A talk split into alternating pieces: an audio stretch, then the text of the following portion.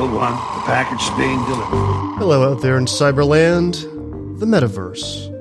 The word was coined by Neal Stephenson in the book Snow Crash. It was a physical space where people could interact online, a digital playground where the people were only limited by their imagination. Facebook has changed its name to Meta, and it's trying to build an actual metaverse. Now, other companies are rushing to get a piece of Mark Zuckerberg's vision of the future. What is the metaverse, and what is Mark Zuckerberg's vision of the future? What does this actually mean concretely? Here to help me puzzle out this nightmarish world Silicon Valley billionaires want for us is Motherboard senior editor Janus Rose and Panopticon expert and college professor Chris Gilliard. I'm Matthew Gault, and this is Cyber. So, thank you both so much for joining me. Hi. Thanks. Thanks for having me. Okay, so I feel like the marketing hype around this thing, this metaverse, is already grossly out of control. Um, can one of you tell me exactly what the pitch here actually is? Janus, I know you recently wrote something about this. Yeah. So basically, Mark Zuckerberg for a while has been teasing sort of like a vision of virtual reality as a sort of next phase to social media. Um, this was basically the first time this was ever hinted at was when, of course, Facebook bought Oculus in, I think, 2014 for $2 billion. Um, it was a big deal at the time, but it was also kind of a, a bit mysterious because nobody really understood at the time, like how that how does this work with the the larger sort of like Facebook mission of social media. Um, and basically, at the time, uh, Mark Zuckerberg like described virtual reality and you know like this kind of embodied virtual experience as like the next computing platform is the way he described it um, and sort of like as a successor to the sort of like two dimensional social media um, sharing likes and posts and all this other stuff that we're used to doing on social media. So then in 2016, they finally sort of debuted for the first time a live demonstration of the virtual reality technology as it would apply to Facebook and like um, basically like showed for the first time like what they're sort of thinking when it comes to this this sort of um, this technology as a form of socializing. And um, and it was a very awkward and of course like cringeworthy sort of demo with mark zuckerberg like having this like embodied virtual avatar and like you know sort of transporting to his uh transporting to his like glass walled office transporting to his home where there was a camera set off where you could like wave at his like Puli sheepdog and like all kinds of other things. And it was sort of just this like introduction where Facebook was trying to establish itself as a VR company. Um, and I guess now uh, with the announcement of Meta, we have a sort of like more complete vision of like what Facebook's intentions are. Um, and you know, using the term metaverse, which you were you were saying is you know something coined by science fiction authors as this like kind of alternate reality where we exist as digital avatars um kind of like as an escapist fantasy in a lot of ways. And like yeah the other thing is like you know the way that this was depicted in science fiction literature is never as like a utopian thing. It was always depicted as like well the real world is so messed up that like the only thing we can do to like enjoy our existences is to inhabit these virtual spaces where we can at least give ourselves the illusion that we live in a better world. Um, and Mark Zuckerberg's, you know, of course, vision for this is that it's all controlled by Facebook slash Meta, and um, you know, we have we live in these like embodied spaces, and that's sort of um, what he was demonstrating for the announcement of Meta was like, you know, digital avatars buying things from like marketplaces, buying like digital items, decorating a virtual house, and living this kind of like Sims like existence in the metaverse. And that's kind of uh that's kind of where we're at now. And of course, you know, there's all kinds of problems which we can talk about where what happens when Facebook and Mark Zuckerberg are the ones that are in control of this, you know, whole experience. Am I still distorted and strange? Yes. Okay. A little bit. Um, let's try. You're a little better now, but like definitely during the intro, it was like very. You might need to re-record the I'm intro. gonna have to re-record it. Let me try. Recording stopped. If I turn off the redundancy, how do I sound now? now you sound good. Okay, that's what it was doing. The computer can't handle doing both of those things. okay. Yeah. I had to like very quickly turn down my speaker because I was worried that since I wasn't muted, it was going to feed back. And Yeah, I'm so sorry about that. Uh, but yeah, I can I can re-record the intro. Um, all right, so well, let's get into that, Janus, because you know one of the things that inspired this particular ep- this particular episode is your recent piece in Motherboard. Zuckerberg's meta end game is monetizing all human behavior, um, and you kind of hinted at that just now. So what what do you see as the end goal for him when he is in control of people's interactions online?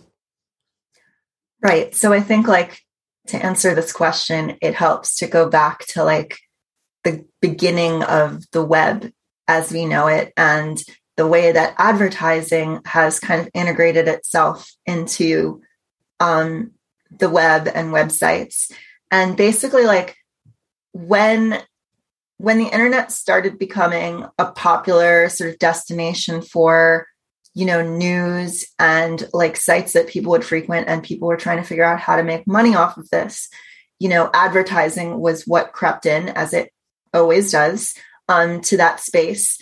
And uh, basically what they would do is that they would measure people's interactions um, with the websites and they still do this to this day. And so that's where we get all of these like trackers which you know like there are countless extensions that you can install for browsers that like block trackers that basically like take note of what web pages you visit like what sites you visit and then kind of track you across the web track all your interactions um, and specifically um, you know all of this activity, all of this like surveillance that's going on in the two dimensional web is limited or has been limited to like clicks and scrolls and like you know how how long your mouse hovers over certain elements of a page um you know how long you read an article like what you highlight with your mouse on the on the page all of that can be collected and measured and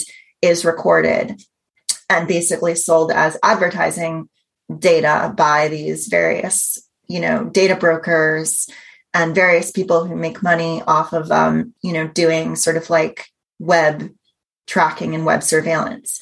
Um, the natural sort of like business model of facebook has been tracking everyone's interactions across a platform they control which is also two dimensional and which like encompasses you know basically things that people like, things that people interact with, and then optimizing everything to basically like show more content that they're more likely to interact with.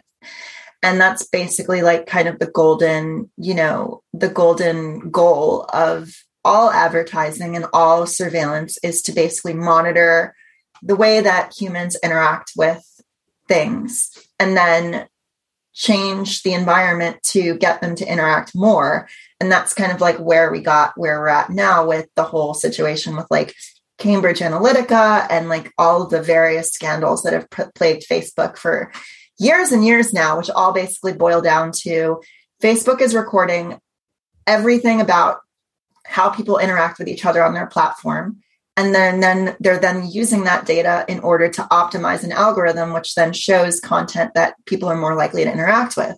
And that causes this like feedback loop where basically you know people are being shown more things that they're more likely to interact with. And then then that cascades and becomes you know kind of like qanon and all of these various conspiracy outlets and like you know basically reinforces people's existing biases by like reinforcing them and giving them more and more content. And so when it comes to meta and when it comes to virtual reality, that whole dynamic, that is Facebook's business model. Like indisputably, that is Facebook's business model. They make money by measuring interactions, by measuring people's um the way that people people interact and their activity on the internet and then they use that data in order to change or manipulate people's behavior with it, with an algorithm that prioritizes certain content over other content. So when it comes to the me- metaverse and when it comes to like these what I, I like to call them embodied virtual spaces or embodied spaces because that's basically what they are is like you have as opposed to the the two-dimensional web where you're basically limited in i'm on this page i'm scrolling through this page i'm clicking on things in this page um, you're now sort of embodying like with you know virtual reality and video games and like this virtual technology what you're doing is you're actually inhabiting a embodied form of some kind whether that's an avatar or something else. And you're interacting with a three-dimensional sort of like environment. And the way that those technologies work is that they use sensors and the sensors measure movement. They measure they mention they um, they measure body movements. They m- measure head movements. Uh, they can sometimes although it's not i don't think it's uh, very advanced yet um, there's there's some technology that can measure eye movements and iris iris detection and like various forms of like telling what a person is looking at. There are actually companies that um, that do this specifically for game developers where you know there will be developers who are interested in knowing like what parts of their virtual world are people interacting with more. And so they will basically get this software that's made by analytics companies that measures people's head movements uh, on the virtual headsets. And then they will use that data to basically like optimize and figure out like oh people are interacting or looking at this more than they're looking at this. And so we're going to like tweak our game or our product or whatever to do that to, you know, better reflect that. So what that basically gets to is like, you know, what I've written before and is like, you know, if Facebook's business model is to algorithmically affect what people interact with on the internet based on their own data, based on data that's taken from their previous interactions, then it's pretty safe to assume that that's kind of the same goal with meta is to take these physical interactions these like physical movements um, physical behaviors and then use those as like another form of data that can be used to like prioritize content and basically show people advertiser advertising and other things like that. Chris this sounds like your nightmare. Uh absolutely. I, I mean it, and that's like a really full i can really not add too much to that, but I did want to go back um, and and note that uh, one of the things Jan- one of the things Janus mentioned is the uh, 2016 VR debut that Facebook and Mark Zuckerberg did, and it was awkward and, and cringy, but also featured uh, um, Zuckerberg and whoever else was there touring hurricane ravaged Puerto Rico. Um, uh, you know, like in a, I, I mean, it, it was is very kind of, sort of emblematic of what's wrong with Zuckerberg and Facebook and and the way that they look at the world. Um, I mean, my running joke is is kind of the my uh, claim that every future imagined by a tech company is worse than its previous iteration. Um, and uh, I, I, do. I, I, think it is absolutely nightmarish if we think about everything that Facebook has done uh, that has harmed uh, our world, our democracy, that you know has aided genocide, and on and on and on. Um, if we think about moving that into a, a, situation, a universe, a, a, a, platform, however you want to think about it, that's even more controlled by Zuckerberg um, and dictated by the likes of, of Zuckerberg and Boz and, and other Facebook folks. Yeah, absolutely a nightmare. Can you uh, tell the audience just a little bit more generally, kind of about your work and what you focus on? Yeah. So, uh, I mean, my my day job. Um, I mean, my day job is not Twitter. Um, but it's a it's a my day job is actually I'm a I'm an English professor. Um, but I'm really interested and do a lot of work um, writing, reading, uh, sometimes speaking on privacy and surveillance, uh, particularly how these things affect uh, marginalized communities. Um, do some work to looking at things like algorithmic bias, but essentially, um, the things I'm interested in are the ways that uh, technologies often have a disparate impact, uh, disparate harmful impact on uh, marginalized communities. That's that's it in a nutshell. So it's not just Zuckerberg, right? Um, lot of these other, I, th- I think a lot of people are kind of rushing into this space saying the word metaverse, um, and it's almost like marketing. They don't really know what it means. They maybe don't care. But big companies are moving into this space. Chris, why do you think there is a rush for big tech to build these virtual worlds? Uh, you know, I think Janus got into it quite a bit, but I, I think um, there's a real desire to to latch on to the next big thing. Uh, I think the pandemic has, in some ways, shown people that. I, I guess how, how, I would say it is that there's this belief now that um, because there's so much danger still with physical contact, that people um, are going to continue to operate online uh, in ways that they have for the past year and a half, two years, and that um, more and more as people work from home and do school from home and do kind of you know a lot of people do almost everything from home that the next big thing will be these sort of interfaces where you can do all of these things in an uh, embodied way. Um, and so and i do i think also that there's this sense that a lot of companies a lot of journalists a lot of um, just in general have when a billionaire says something, or in uh, in Zuckerberg's case, I don't even. I well, yeah, billionaire. Um, when a billionaire says something, we've started to accept it as true, or as fate, or as inevitable.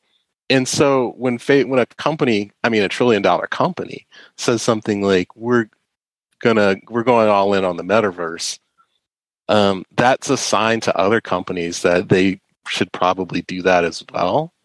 Uh, that they want to be on the front end of these things. And also, they want to sort of join Facebook, but also not necessarily have Facebook be the one to dictate dictate all the terms about what those these things are going to look like.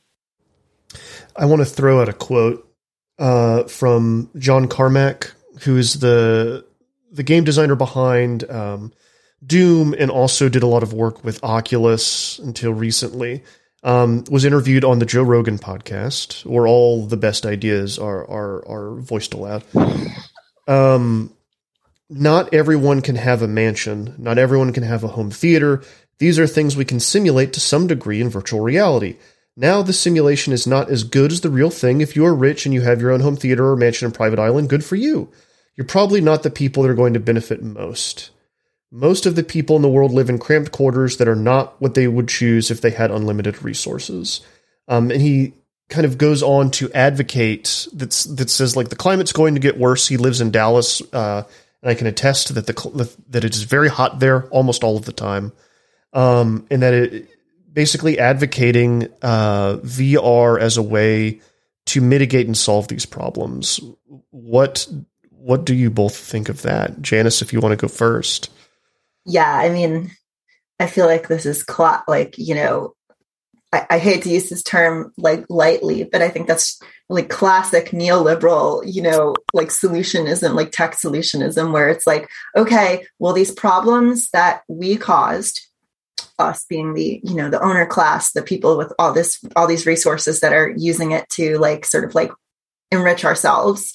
Um, we can't fix those things but here we're going to give you this nice little virtual private island so that you can like enjoy your miserable existence slightly more. Like that's i feel like i saw someone say something like this on i think on twitter. I forget who it was but like basically like this idea that like i feel like on a large on a large more general scale i think that a lot of really powerful people see a lot of potential in a thing like the metaverse because they see it as a as a form of escapism as a form of like distraction as a form of like here's something we can you know in the same way that facebook is right now right? Like a lot of people use facebook as like social media right? Like the, the endless scrolling the the addictive properties of you know, and I'm not one of those people who's just like, oh, like social media is inherently bad and it's bad for your brain and, you know, blah, blah, blah. And like the internet is bad and technology is bad. Like I'm not one of those people who, who says that, but like it, it's also like really important to acknowledge that there is an addictive aspect to social media in, like, and it's designed that way. And like, that's part of, that's part of the whole problem here is that like these algorithms that are designed to prioritize content that we're more likely to interact with based on our previous interactions.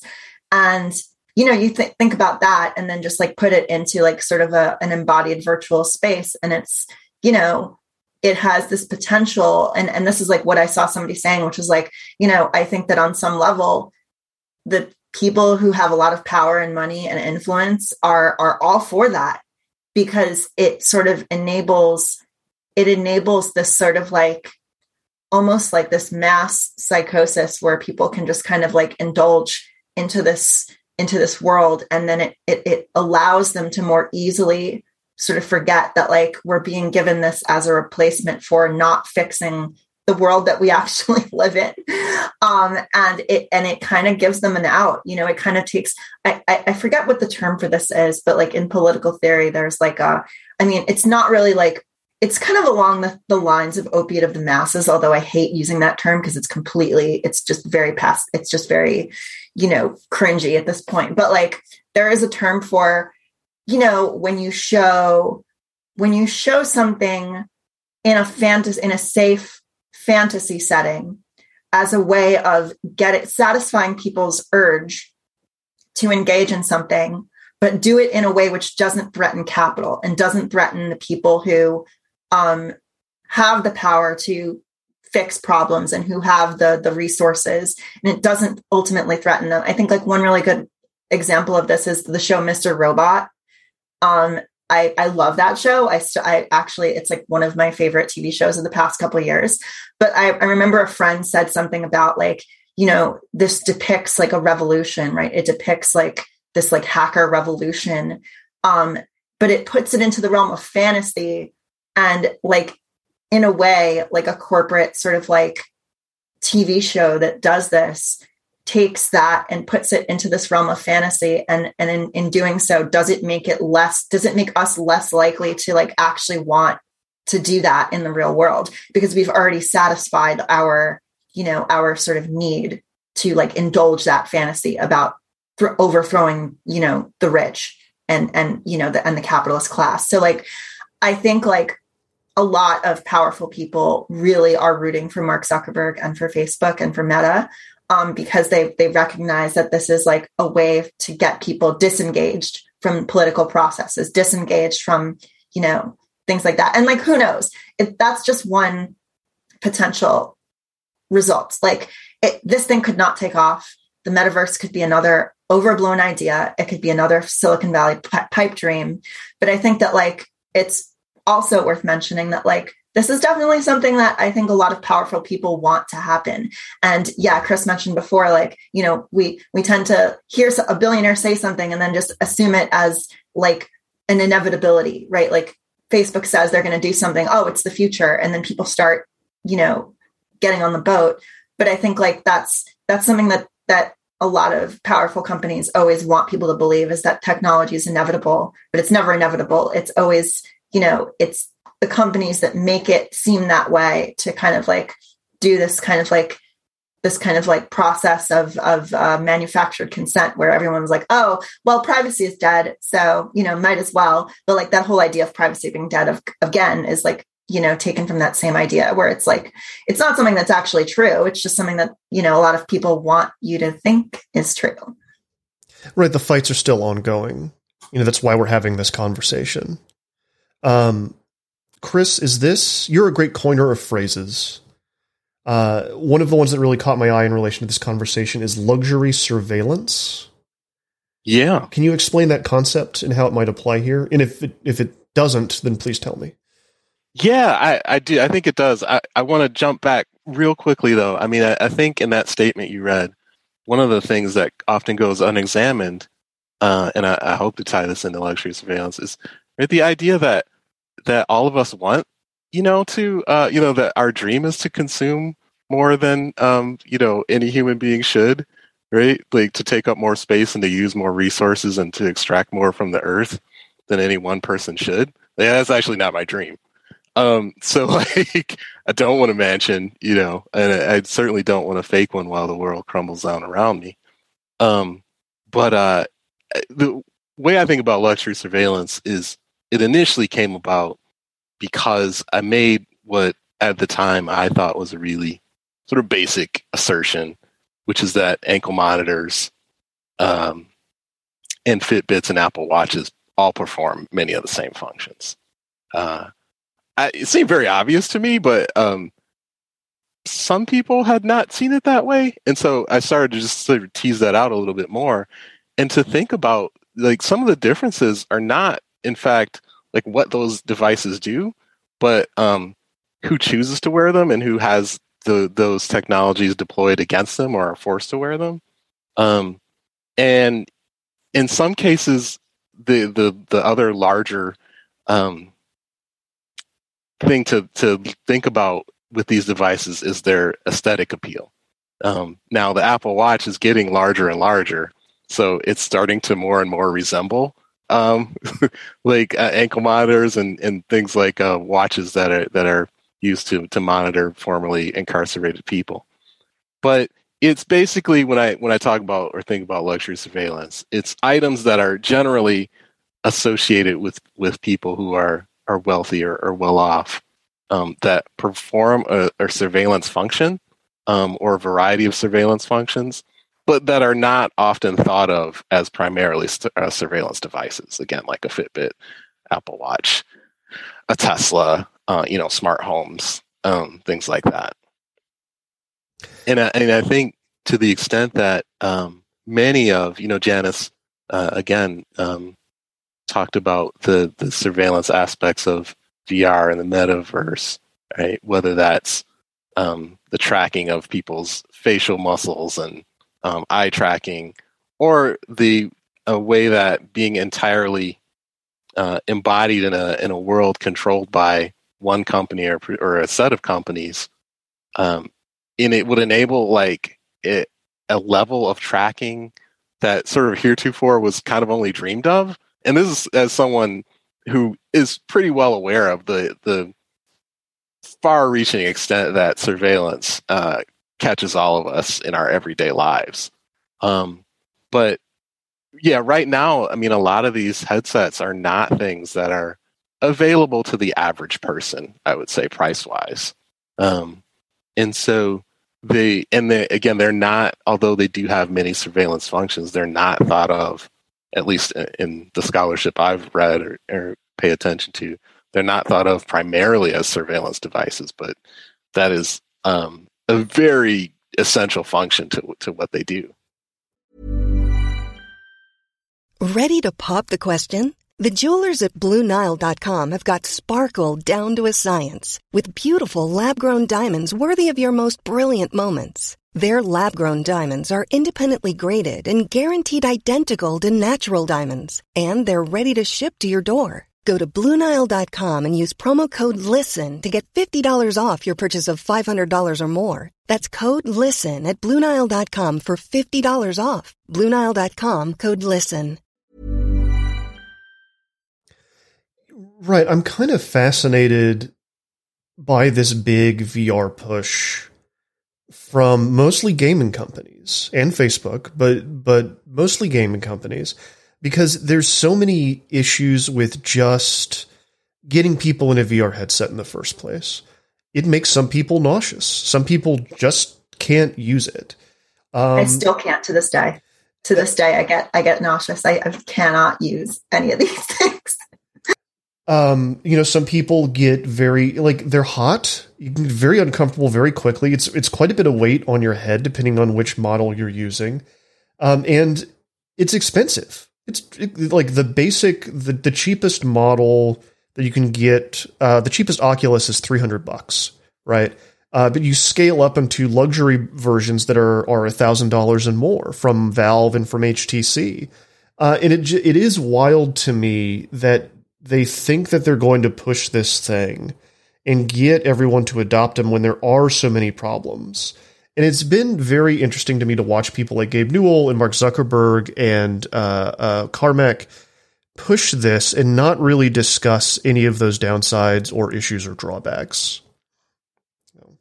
I mean, one other thing to note really briefly is that they actually don't even fit on some people's heads, depending on uh, what your head looks like and what kind of hair you have. Um, you know, um, but yeah. Um, Yeah, and I think there's like definitely a lot of this is like following in the same pattern of so much Silicon Valley technology where the uh the people who are, you know, perhaps like um who are like either you know physically disabled or neuroatypical or who are not the sort of like quote unquote majority that they're initially designing for are all considered like edge cases. And so that like the design process always seems to completely exclude those people in the first place because they see it as something that they can sort of iterate later. Um, and then sometimes they will not actually iterate it later but it's like one of those things where they'll just try to push it on a large enough audience as, as they can without you know kind of considering w- without taking those things seriously in the in the beginning in the design process Right, and I I think back to when we had that day without Facebook, you know, where their back end completely shit the bed earlier this year. um, and you know, my, my take on that was that, and I and I wrote about this at Motherboard that we forget how integrated Facebook is into the internet itself outside of America. Right. So imagine a future where commerce has to be conducted through this virtual headset or like large parts of commerce. Maybe pro- not the whole thing obviously uh, but where you have uh, people for whatever reason that are completely cut off from various parts of of uh, human interaction because they can't use these devices because it's all moved online. Um, anyway that's yeah. Have you seen have you seen the anime movie called summer wars? That's basically no. the plot of summer wars. Really? It's like a mass yeah it's it, it takes place in this it's a story about like this kid and the and uh this girl and like basically it takes place in this massive like basically what facebook would become if it was like even more all encompassing and it's like all commerce in the world is and, and then there's and then a hacker like infiltrates it and like brings everything down and like the whole system is controlled by this one hacker. And it's like up to the hero to like save the metaverse basically and in doing so save the world because so much all human interaction goes through this one system. It's like it's not a very critical piece of cinema. It doesn't really like examine like huh well maybe we shouldn't have this like massive metaverse that's controlled by one company and is like a giant central point of failure. Um but like it is it is cute. And basically what you said just now is like the plot summary of summer wars. Why this is one of the things i hate about living right now uh, is that i feel like every every stupid idea that comes out of elon musk or zuckerberg's mouth is the plot of some dystopian sci-fi something somewhere that they thought was a good idea it's and, and i know they've read them they've read these books and they take the completely wrong less anyway that's the whole other episode Yeah. um, Matthew, the other thing I wanted to, I think it's to say is I think it's understated the extent to which Facebook is even infrastructure in the U.S. I mean, um, thank goodness on that day without Facebook that there wasn't some type of, um, I mean, um, not that I'm aware of anyway, it was some type of disaster that required people to to uh, log on to Facebook. You know, because um, schools use Facebook, you know, cities use it as their um, you know, instead of a city having a website, now they have a Facebook page. And so, I mean, I think back to when there was uh, the climate issues in, in Texas with the freezing, that I think it was Austin that was asking everyone to go to the Facebook page in order to watch uh, the city's announcement on, on on what steps to do next for people who are, um, you know, in danger. And yeah, I mean to to further embed um, really critical uh, structures into Facebook system, I think is is extremely dangerous. Um, and also, I mean, again, renders people subject to all kinds of surveillance and harms that they shouldn't have to engage in or be a part of just to uh, just to go uh, you know live their daily lives.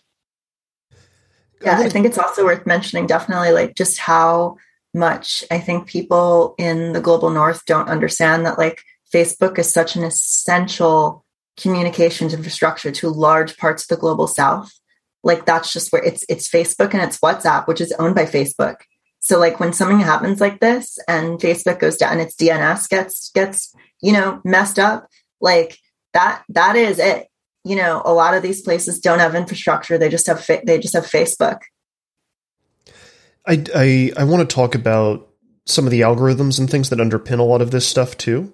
So this is something, uh, Chris. I know we we've written about it, motherboard, and Chris. I know you're kind of an expert in. We've danced around it a little bit. I want to get really specific um, so there's this perception that computers are without bias, but that is completely false. Correct? Can you kind of tease this out for us? Yeah, I mean, I, I, guess uh, yeah. It's I know it's a big question. It's, it's, right? I mean, the thing is, I, I mean, I, I think that the only people left making this claim are either people who are um, completely ill-informed or completely disingenuous. Um, you know, we could talk about the ways that these, um, you know, a lot of these systems are trained. Um, we can talk about the the people who design these systems with no input from the community or no expertise in the particular uh, area for which they're supposedly designing a thing. I mean, but the the simplest way to put it is that um, systems reflect the culture um, and the the uh, um, biases of the people who make them. Um, and so it's not really possible.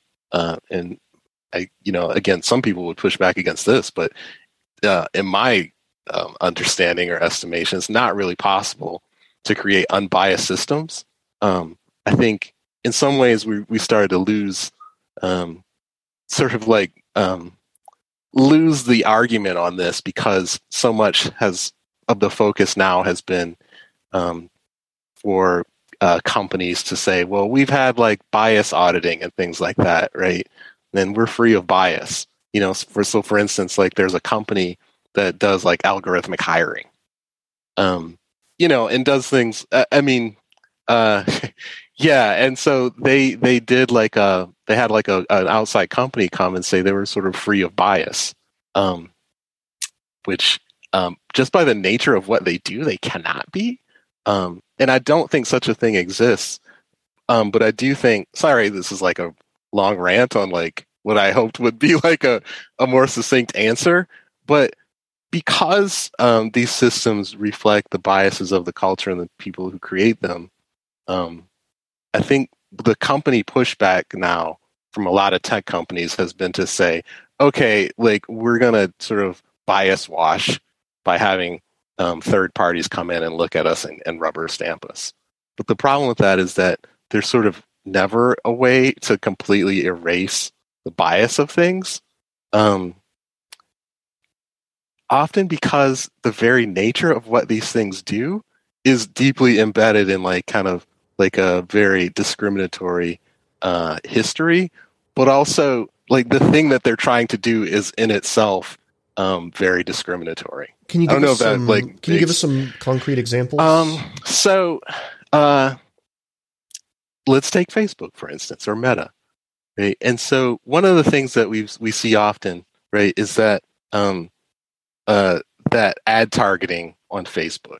Okay, and so it's come out very often that um, the algorithmically determined categories that Facebook often has um, allows people to do ad um, targeting in some very discriminatory and often hateful ways.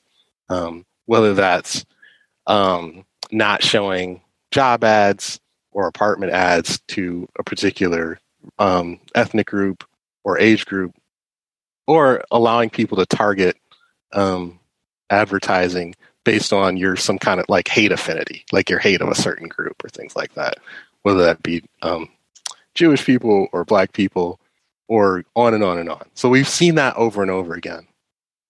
And so the cycle of that is typically that a researcher, academic, or journalist discovers that Facebook is doing this. Facebook makes some tweak and says they're not doing it, and then um, days, weeks, months later, they they find out that they're still doing it, right? Or they're doing it. You can still do that thing, but in a slightly different way, right? So I now no longer. So I'm being I'm being careful to to try to use accurate language. Um, but for instance, Facebook used to let people target target ads based on whether or not you um, hated Jews. Okay.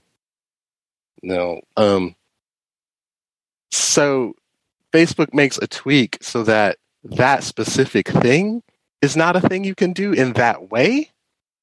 But the very nature of like the surveillance mechanism um, that that um, is what Facebook does, and that they um, that they cater to trying to micro target people based on affinities that are determined by Facebook makes it so that it's never not going to be discriminatory. It's only going to be discriminatory in different ways. Right. The the it's baked into the system itself. Yeah. Right. Like that's Um, how or- it makes money. Or if we think about hiring tools, right? And so, um, you know, sort of famously, Amazon had a tool that they um, said they never put into place, but that um, that uh, would put forth um, men based on um, the history of ha- Amazon, kind of mainly hiring men, you know, things like that. But a lot of these tools look at things. So, like the the history of hiring people in the U.S. is is racist and sexist and ableist. And so, if you're going to base in any way your future hiring on past hiring, then there's no way to make it not racist, sexist, and ableist. So, the nature of what you're trying to do based on the systems that you're using means that you're never going to eliminate the thing you say you want to eliminate. The foundations are bad. Yeah. the I know there's like one. Uh, I don't know if you know uh, Os Keyes, uh, who's a researcher um, who I, I think is, has been featured in Motherboard a couple times. But they have a paper where they have a where they show a demonstration. It's a white paper where they show a demonstration of a system that algorithmically determines which old people should be turned into mulch, and they note that it's extremely fair and that it and it targets it does not discriminate against any genders or or um or races or anything. And it's like that that I, I really like that as an example for like what you've been what you've been describing chris because that's like it, it's like the foundational aspect of what you're building is based on these like extremely biased and racist and and, and terrible systems. And so like it doesn't actually matter. And like i feel like the the idea of fairness has become sort of like the term that a lot of these companies have adopted.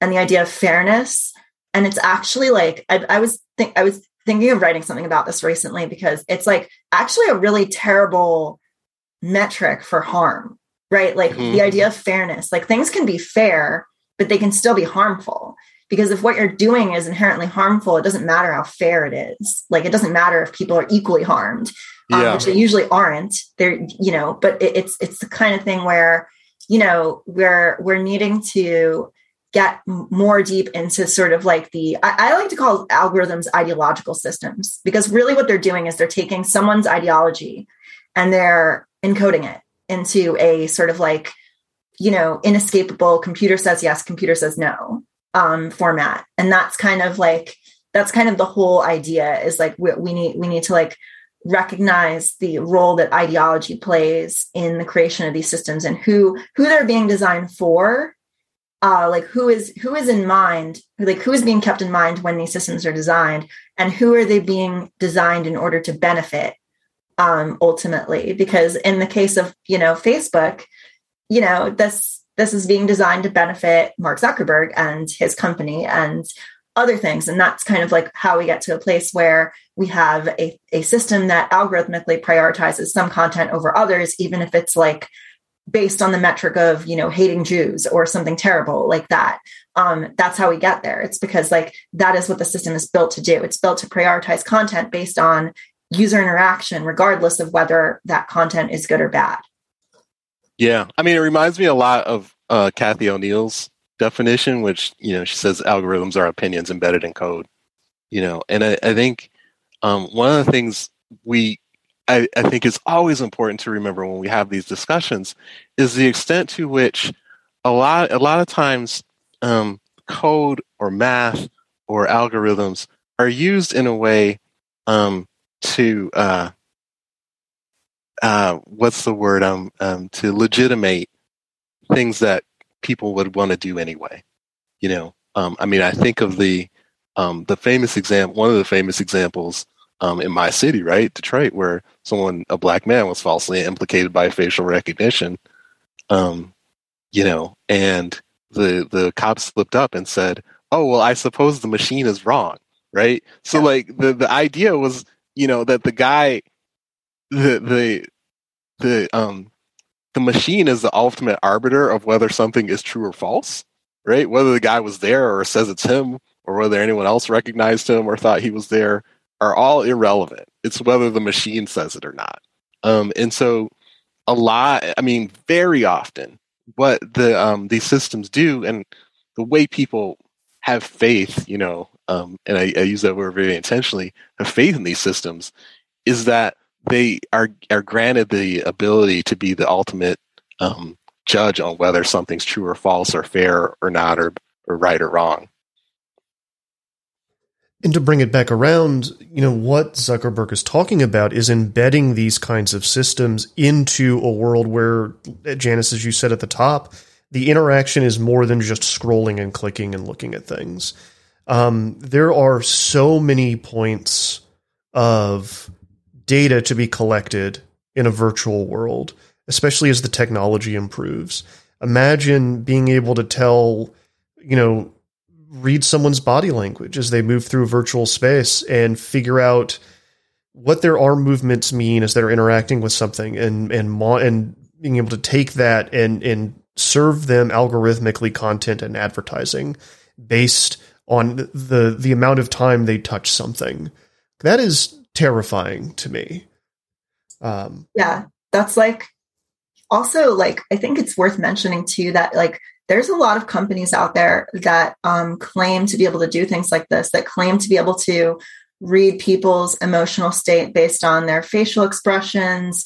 Um, and honestly, like the the overwhelming majority of machine learning experts that I've ever spoken to have said it's absolute nonsense. Like it, you can't the, the human face is just like way too like you can't accurately derive someone's mental state by looking at their face. You think about all the like micro expressions and like very subtle movements like that people make involuntarily um through their faces. And like sure there's a way that you can probably map some of those and ascribe like categories of like surprise laughter blah blah blah stuff like that. But like the way in which a lot of these companies are advertising these services make it seem like they can actually kind of like almost read your mind by looking at your facial expressions or your body movements and stuff like that. And i think it's like important to be to to both acknowledge that yes it is potentially very harmful to like be collecting this data. Um and and i do think that regardless of whether or not it's correct or accurate you know we've seen in the past that like it will be utilized. It will be like utilized in order to make inferences and assumptions about people. But at the same time we also have to acknowledge that like a lot of these things are just not very good and they're they're not like they're kind of snake oil in a lot of cases. Like you can't they're just simply things you can't do with machine learning. Like even in its advanced stage right now like you you can't read a person's mind by examining their face no matter how much how many data points you collect. Um so i think it's like both of those things can be true simultaneously. Like the data can be inaccurate and undependable and companies are also going to use it anyway in order to make inferences about people's behaviors. No yeah if i could just oh i'm sorry. No no you go ahead.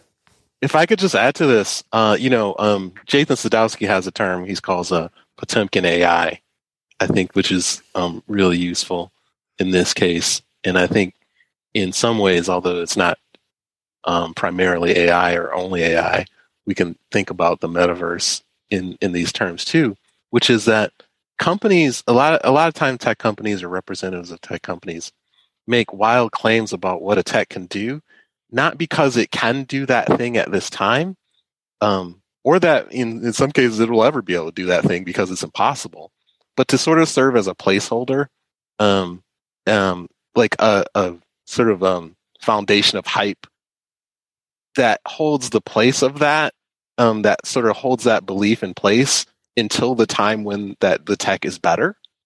Um, so that, um, but it, and part, the other part of that is that it goes relatively unexamined by people who don't spend a lot of time looking at these things, right? So the idea that, you know, there's ever going to be some super intelligent AI or that, you know, that's going to like, suit, like take over the world or, um, or that, yeah, that, uh, you can look at someone's expressions or body language or listen to their voice.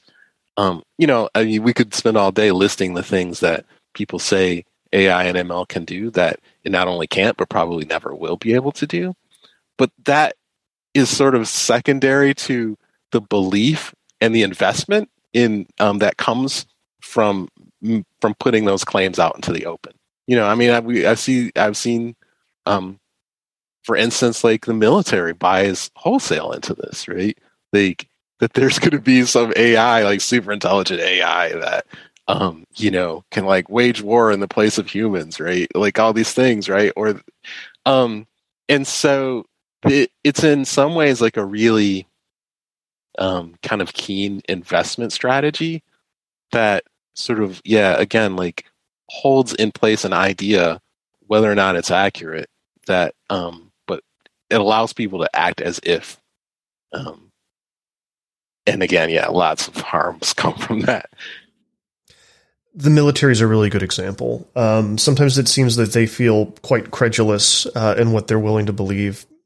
Um, they also like to name things Skynet all the time. It's just like asking for trouble. Um, so, how do we fight back against this?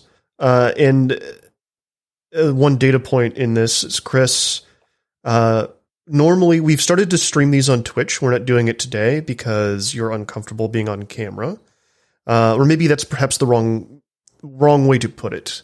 So, can you tell us uh, why we can't see your lovely face right now? Yeah. So, I mean, basically, I um, the way I put it is that I have a broad based uh, rejection to um, all forms of surveillance. And so when I have the opportunity to not participate, I do. And so, you know, I mean, um, as someone who spends a lot of time looking at these systems, I know that there's no, um, unless I destroyed every electronic device I had and moved out into the middle of the woods, right, there's no escaping it. Um, but there are um, ways of rejecting it when we can. Um, and because I have the privilege of doing that, I also want to make it um, sort of make a very public show of it so that other people um, might use that as an example. And so to, to be, to use a specific example, I teach, right? And I know that a lot, especially in the past two years, a lot of professors have some type of camera on policy. Um, and what, so there's a, a couple different problems I have with that. One is that um, it exposes students to um, a kind of surveillance from companies that we shouldn't have the right to demand of them. But the other thing is, is it exposes students to a kind of surveillance from the professor, um, from other people in the class, right? It it assumes that we have the right to see into people's homes. Um, and it also assumes a lot of other things about like stable internet connections and distraction free environments, like all these things that are based on like class and privilege and access and things like that.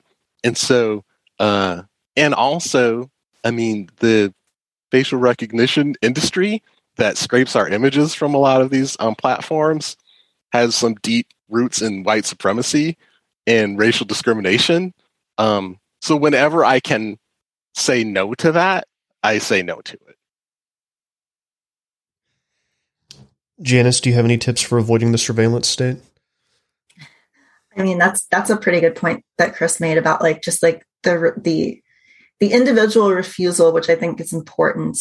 Um, although you know it's it's it's obviously like something that's very like you know localized in the sense that like ultimately these are systems that are at a very deep level as we've been discussing at a very deep level on, on our society. And the pro- the production of this technology is entirely a result of you know the world that we live in and the the like you know here in america we're a you know genocidal colonial project that was basically built on top of the slave labor of other people. And so you know that that is basically the base operating system if you will of all of the technology that is built on top of it.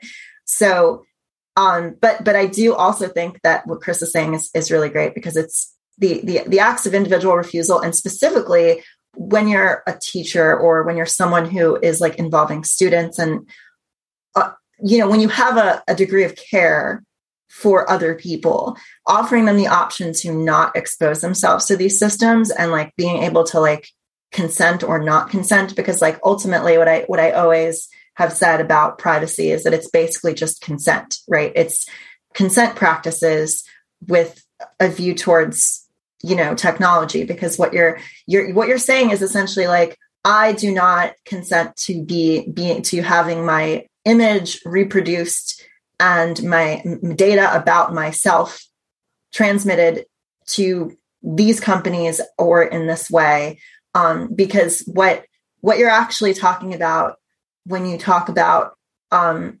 algorithms and surveillance and i was touching on this a bit before is like basically like it's it's our bodies that are basically being acted upon by a machinic logic that determines that makes judgments and uh, determinations about who we are and you know what our significance is to other people. And it's like the kind of thing where you know people everybody judges each other right? Like you go out in the street like i go on the train and i'm looking at other people and like judging their outfits and stuff like that because i'm, I'm a you know i'm a shifty scorpio and i love to judge people silently.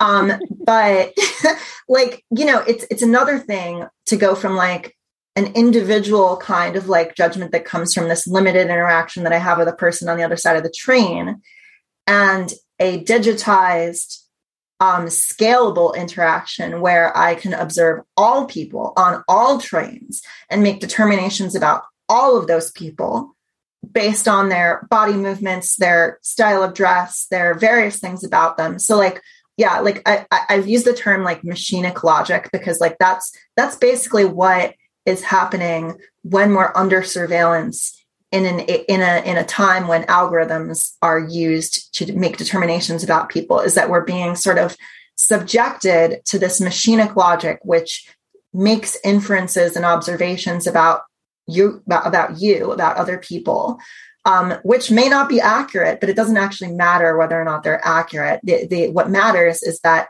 those inferences are being made and it kind of removes a sense of agency from yourself right? Because like your a person's ability to define themselves is extremely important. That's the basis of all autonomy.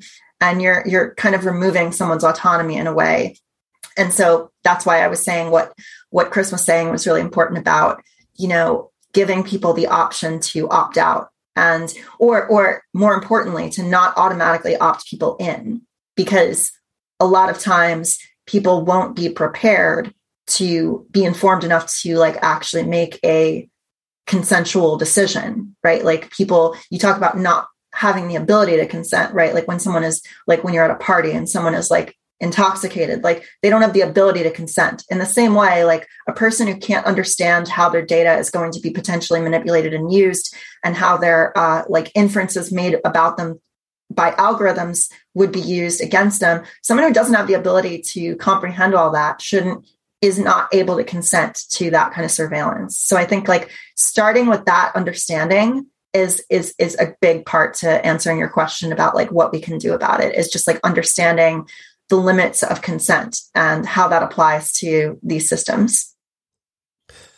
do either of you think that there's my last question do any of you think that there's and we kind of touched on it earlier, a possibility that this thing will fall on its face. Facebook seems uh, deeply uncool right now. You know, they timed this announcement uh, to to to roll out right as you know there there's all these investigations and the Facebook papers are coming out. These deeply troubling questions about what it's doing behind the scenes.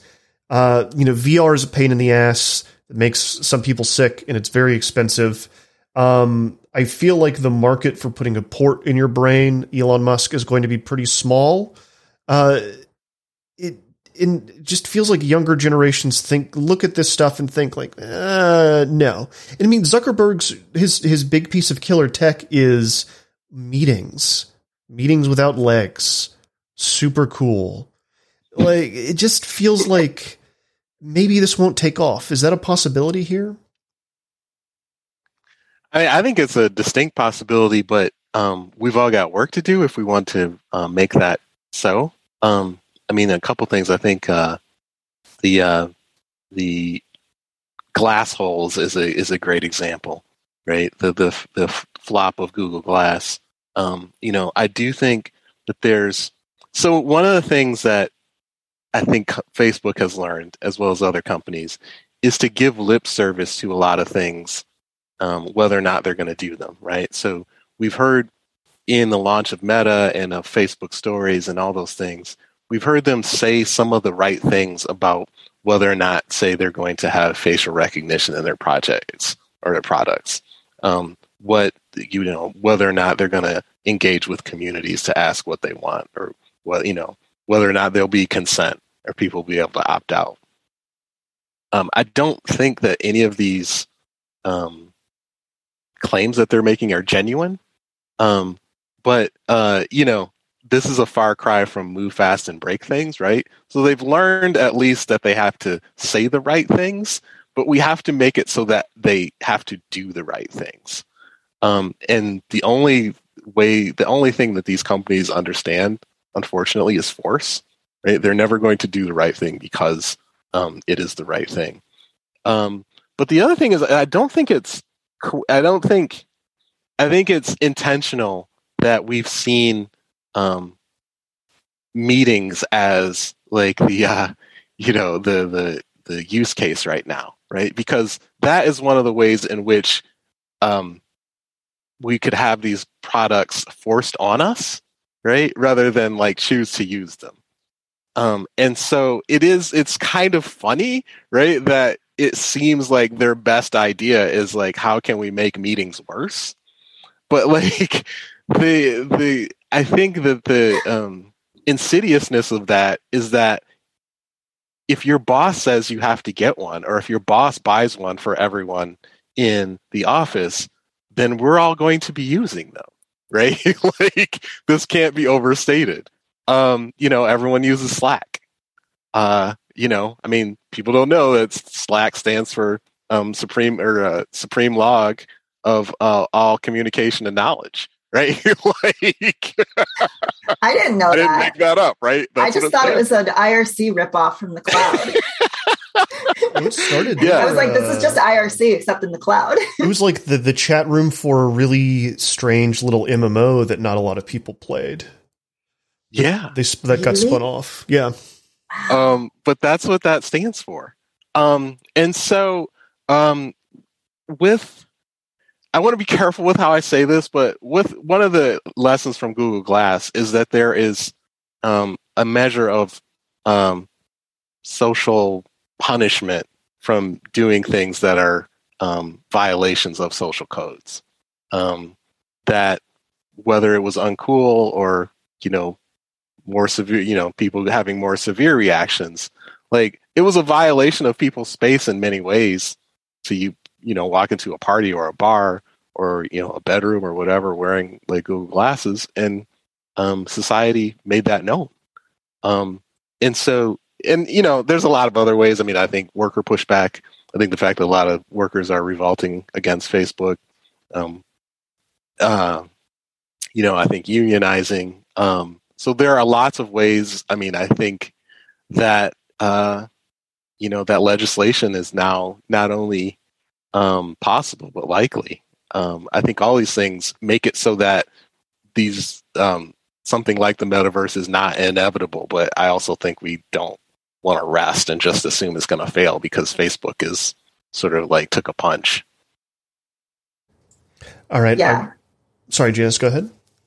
Oh, I was just gonna say the yeah, I think like like the cultural pushback has a, a huge role here, like like what Chris was saying about how, you know, like if your boss forces you to to wear this this thing, like and then and then you know can then be used for um it can then be used uh, to monitor uh prisoners or you know it's it's like the same this is like kind of how tech is introduced and, and it's not inevitable. And i think that like you know you think about I, I the example I like with Google Glass is like we're talking about the metaverse, and there's a there's a character in William Stephenson's Snow Crash uh, called the Gargoyle, who is literally a CIA stringer um, who wears like goggles and like all this like sensor stuff, and just goes around recording things and sends them to the the Central Intelligence Corporation, which is basically like Facebook or Google or whatever, and it's and the way that Stephenson describes the gargoyle in the novel is absolutely hated. Like everyone fucking hates this guy.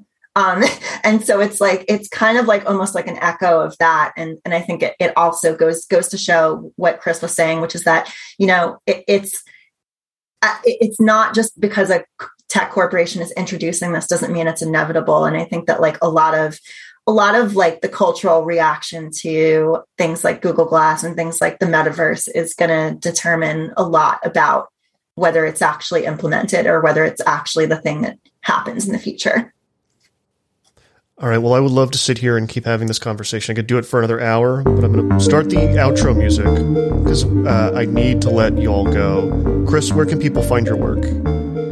Uh, I am uh, on Twitter. I'm extremely online at Hypervisible. Uh, I sometimes write um, for Real Life and um, Fast Company, and uh, I may have a piece coming out in Wired soon. And, and Janus, where can people find you? Obviously on the fine website, motherboard.vice.com. I am, I am on the fine website Motherboard, and um, I'm also on Twitter at Janus Rose, spelled with a U, J A N U S. Um, yeah. All right. Thank you both so much for coming on to Cyber and walking me through this. Thanks. Thanks for having me.